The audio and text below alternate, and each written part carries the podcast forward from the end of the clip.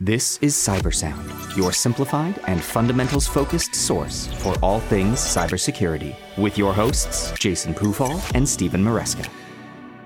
Welcome to Cybersound. I'm your host, Jason Pufahl, and as always, joined by Steve Maresca. Hey, hey Steve. Hey.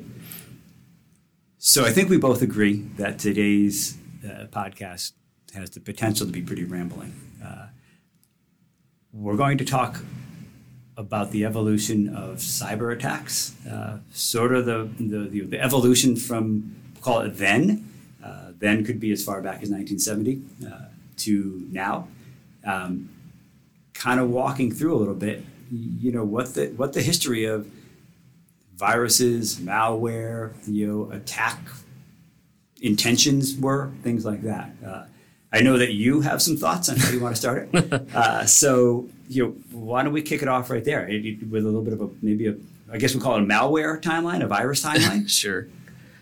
So I, have been accused or uh, accused of having a bit of a computer museum or graveyard in general. I, I, I like old things. History matters. museum. Museum. Yeah, that's better. Uh, history matters, and you know everything is everything that's old is new again, and that's especially true in technology. Um, I think that you know the important thing to know is that while cultural awareness of the population at large of computer viruses and malware and things like that began maybe in the early 90s, uh, maybe with some films at the time, maybe as early as you know mid 80s with uh, what's that uh, Matthew Broderick oh, movie. Um, oh, that should roll off. The, now it that should. should roll off, right? So I'm losing points here.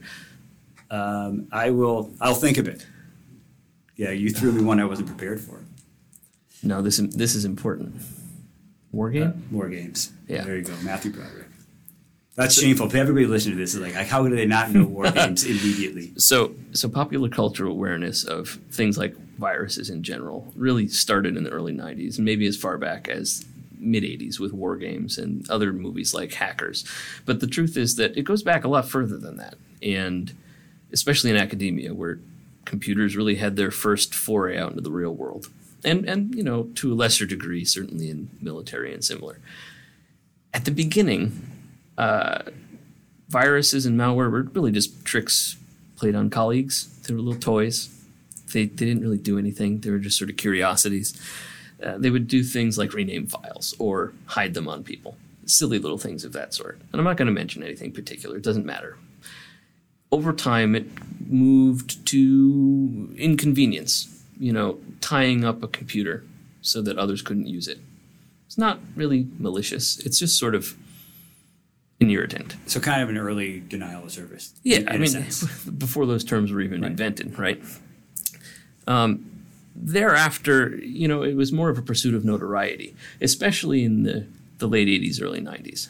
Um, the, the specific example that some people might want to go out and take a peek at is the Morris worm. It's, it's something related to, you know, mass propagation of uh, across systems. Bottom line, it it and things like it had to do with notoriety and awareness in the other uh, areas of computing. It, they were really to make your name known by others. So, you know, people would create such things to um, stake a claim, to make noise, to develop a reputation. So, so a, a technical claim, you know, to demonstrating technical, technical yeah, prowess. Prowess, okay. yeah, prestige in the technical realm of, uh, I don't know, civil disobedience or something to that effect. Right. But so so we really haven't yet then entered in your timeline what we'll call the, the real malice in a lot of ways. Right. Right. So we talked a little bit about hey, you're experimenting in the computer world, you're you've done some stuff that probably manifests itself as inconvenient. Uh, maybe you're maybe you're demonstrating that you actually have expertise. Uh, but we haven't entered probably what you know, what I would describe as a disruptive phase. No, yeah, it definitely not. Okay. So I would say that that really began in earnest in the 90s, eh, with some earlier examples that aren't eh, you know super important. But the the goal at the time was to you know encrypt a floppy so that you couldn't use it because the owner decided that you were using their software inappropriately, or you know things of that sort.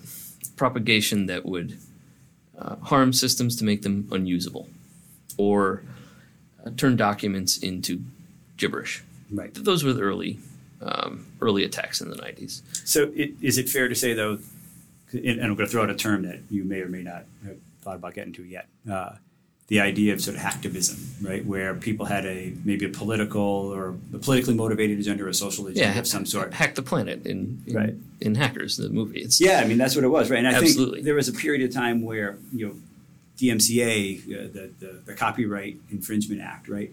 Uh, some of the viruses, if I recall, would go through and rename or delete MP3s, Right, And, You know, absolutely. music stolen or pirated music. So you know there was definitely activities around. Uh, if you want to call it this, you can call it the social good, right? Where people actually had an agenda and they were trying to exercise what they believed to be their right to do the right thing. Right. Information wants to be free is a common phrase Right. used in that Right. realm. And it's true. It, it was the goal of many early hacktivists before that was a, a real term of art that people threw around to, uh, you know, expose information, to publicize stuff that was secret, to make things like copyrighted music available for all, um, to make expensive things available to those without means. Those were really, you know, some of the early efforts of uh, malware and viruses. Now, were things occurring at the same time that were legitimately malicious? Absolutely. But they were more narrow. Yeah. We're talking in the realm of industrial espionage, nation state warfare, that sort of thing. Uh, and then everyone suddenly had computers everywhere. Right. You know, the late 90s really made the breadth of available systems on the internet at large and its uh, uh, companies in general worth attacking for motives other than pure public amusement. All right. So, so on your timeline now, we're, we'll we'll say we're entering the the modern age, Yeah. uh, to a degree, Right. Late nineties. No, I, certainly late 90s, but I think that everyone that really has a, a memory of this time in terms of inconvenience might remember the early worms, 2000, 2003, in that time frame when uh, you know computer systems that were on the network without firewalls, exposed to the internet, um, could be brought down in an afternoon across the entire planet because of some sort of a vulnerability, and that's when you know true capability to disrupt and true capability to cause harm actually really were manifest. So, maybe just for posterity's sake, uh, throw, out, we'll throw out a couple of you know, some of the, some of the big names, right? The big guns back there in the late nineties. Uh, certainly, you know, the Melissa worm was one that I feel like you know, a- anybody who's maybe 40 or more might remember. uh, you know, the I love you virus, I think, was a really interesting one. Um, you know, because I think it it so clearly took advantage of the people aspect of this. Uh, you know, in, in encouraging people to click on attachments. Uh, you know, who doesn't want love? I suppose. uh, but but but that's what it was, right? You, you start Right, it affected millions of systems. real transition to that social engineering and you know encouraging the population to essentially be part of your attack, right? And, and that might not be the first one. I think it's probably very recognizable. Right. Other examples were like the Anna Kournikova virus, which Right. spread via email and sent uh, using all the contacts that you had in your inbox. Uh, and you know, that's when we talk about true um, legal action being taken against uh, some of the creators. That Right. that specific example resulted, I believe, in uh, either community service or jail time.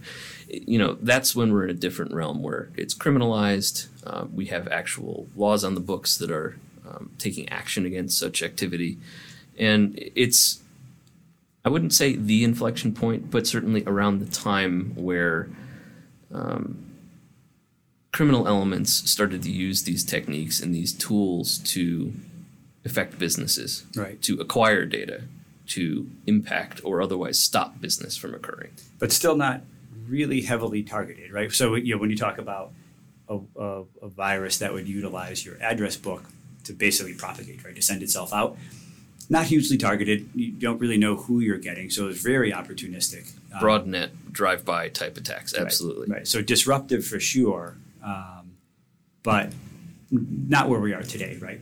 Right. Exactly. And I would say that was largely the case for a few more years. Uh, the blaster worm was something that might be recalled. It had to do with, um, you know, Windows vulnerability at the time, and also spread internationally very quickly. Yeah, and Windows got a real bad rap through all this uh, for sure, right? Right. As being that platform that everybody was exploiting, and, and you know, with, with, without fairly accounting for the fact that it probably was you know ninety percent of the computing base at the time. But And it, I would say this time frame is when antivirus was generally accepted to be a required tool Right. to protect systems. Certainly, you know, Norton was around for the better part of 15 or 20 years at that time frame, so it wasn't new, but everyone was everyone meaning, you know, lay people, people at home with new computers who are you know, helping their kids do homework. That's when everyone was affected. Right. Well, and you're hugely reliant on a tool like Norton. I mean, I can remember being in scenarios where, uh, you know, Blaster or one of these things came out, and the conversation you know, among the IT people was, is there a definition for it, right? Or is there a way to get a definition Right. for it? So you're really reliant on those tools to detect and, you know, hopefully clean. I think it, you know, more likely they could clean it sort of back then than, Right. than some of the things you see now. But you're getting into the cat and mouse game of this entire Totally. reality. Um, those tools are driven by known issues, and if they don't encounter it, they don't know how to protect against it, to find it, to clean up after it.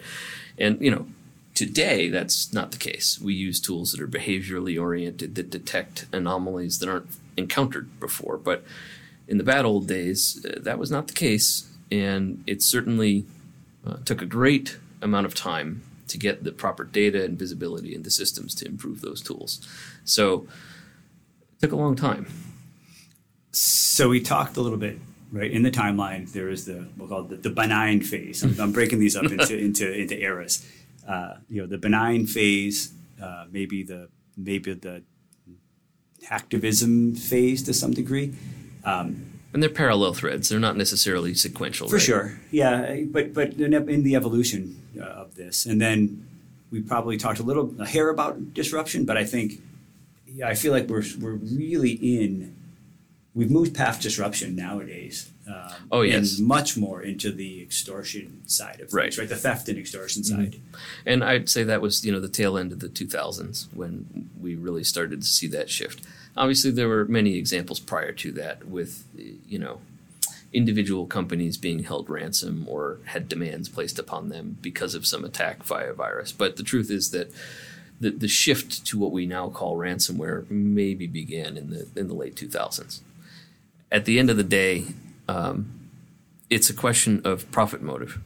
It's a question of this entire realm shifting towards money. And prior to the better part of the period we're talking about prior to it, you know, it was political messaging. It was making a statement or just seeing what would happen, you know, curiosity of the malicious sort. Um, I think that extortion in general, especially today with ransomware, is, is the goal. And if not, you know, simply destroying a perceived enemy of the people or an enemy of a, a state Right. or you name it. That's that's what happens. I mean, we could use um, Stuxnet, you know, the more industrial espionage type issues. We've made reference to that in the supply chain stuff that we talked about a couple episodes ago. It's it's an element in this overall timeline, um, but it's sort of a it's a cul-de-sac. It's a parallel path, and it certainly doesn't affect everybody.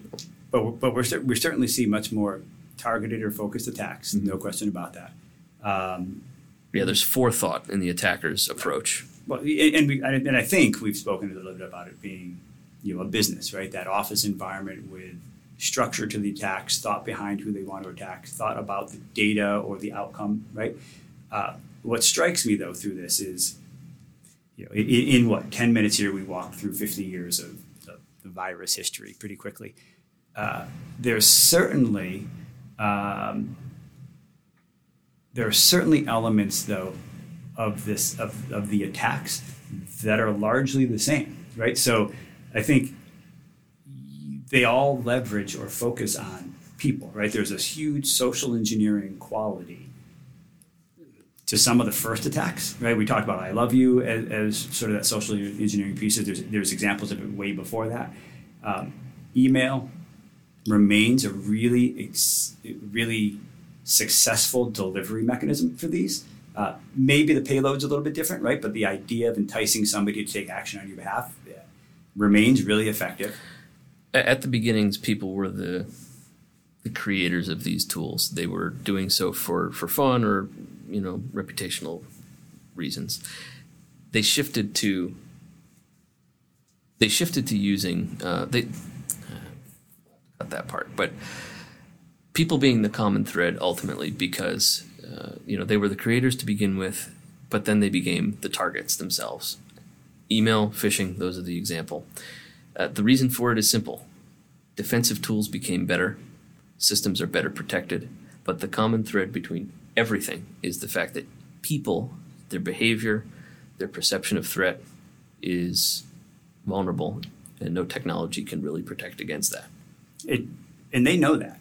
I mean, there's there's no question about it that even with good training, uh, even with good technology in place, the opportunity exists for these to be really successful for the foreseeable future. You don't need a piece of malware if someone willingly gives up their password and allows you to impersonate them. And that's what, what, what, we, what would we read earlier? I think you know, 20 to 25 percent of security incidents uh, originate as a result of just credential theft, right? Whether that is somebody providing credentials or maybe you know maybe a little more of a technical technique, but yeah, 20 percent of all breaches are, are right. initiated in some sort of credential release. Eighty percent themselves uh, being associated with identity theft.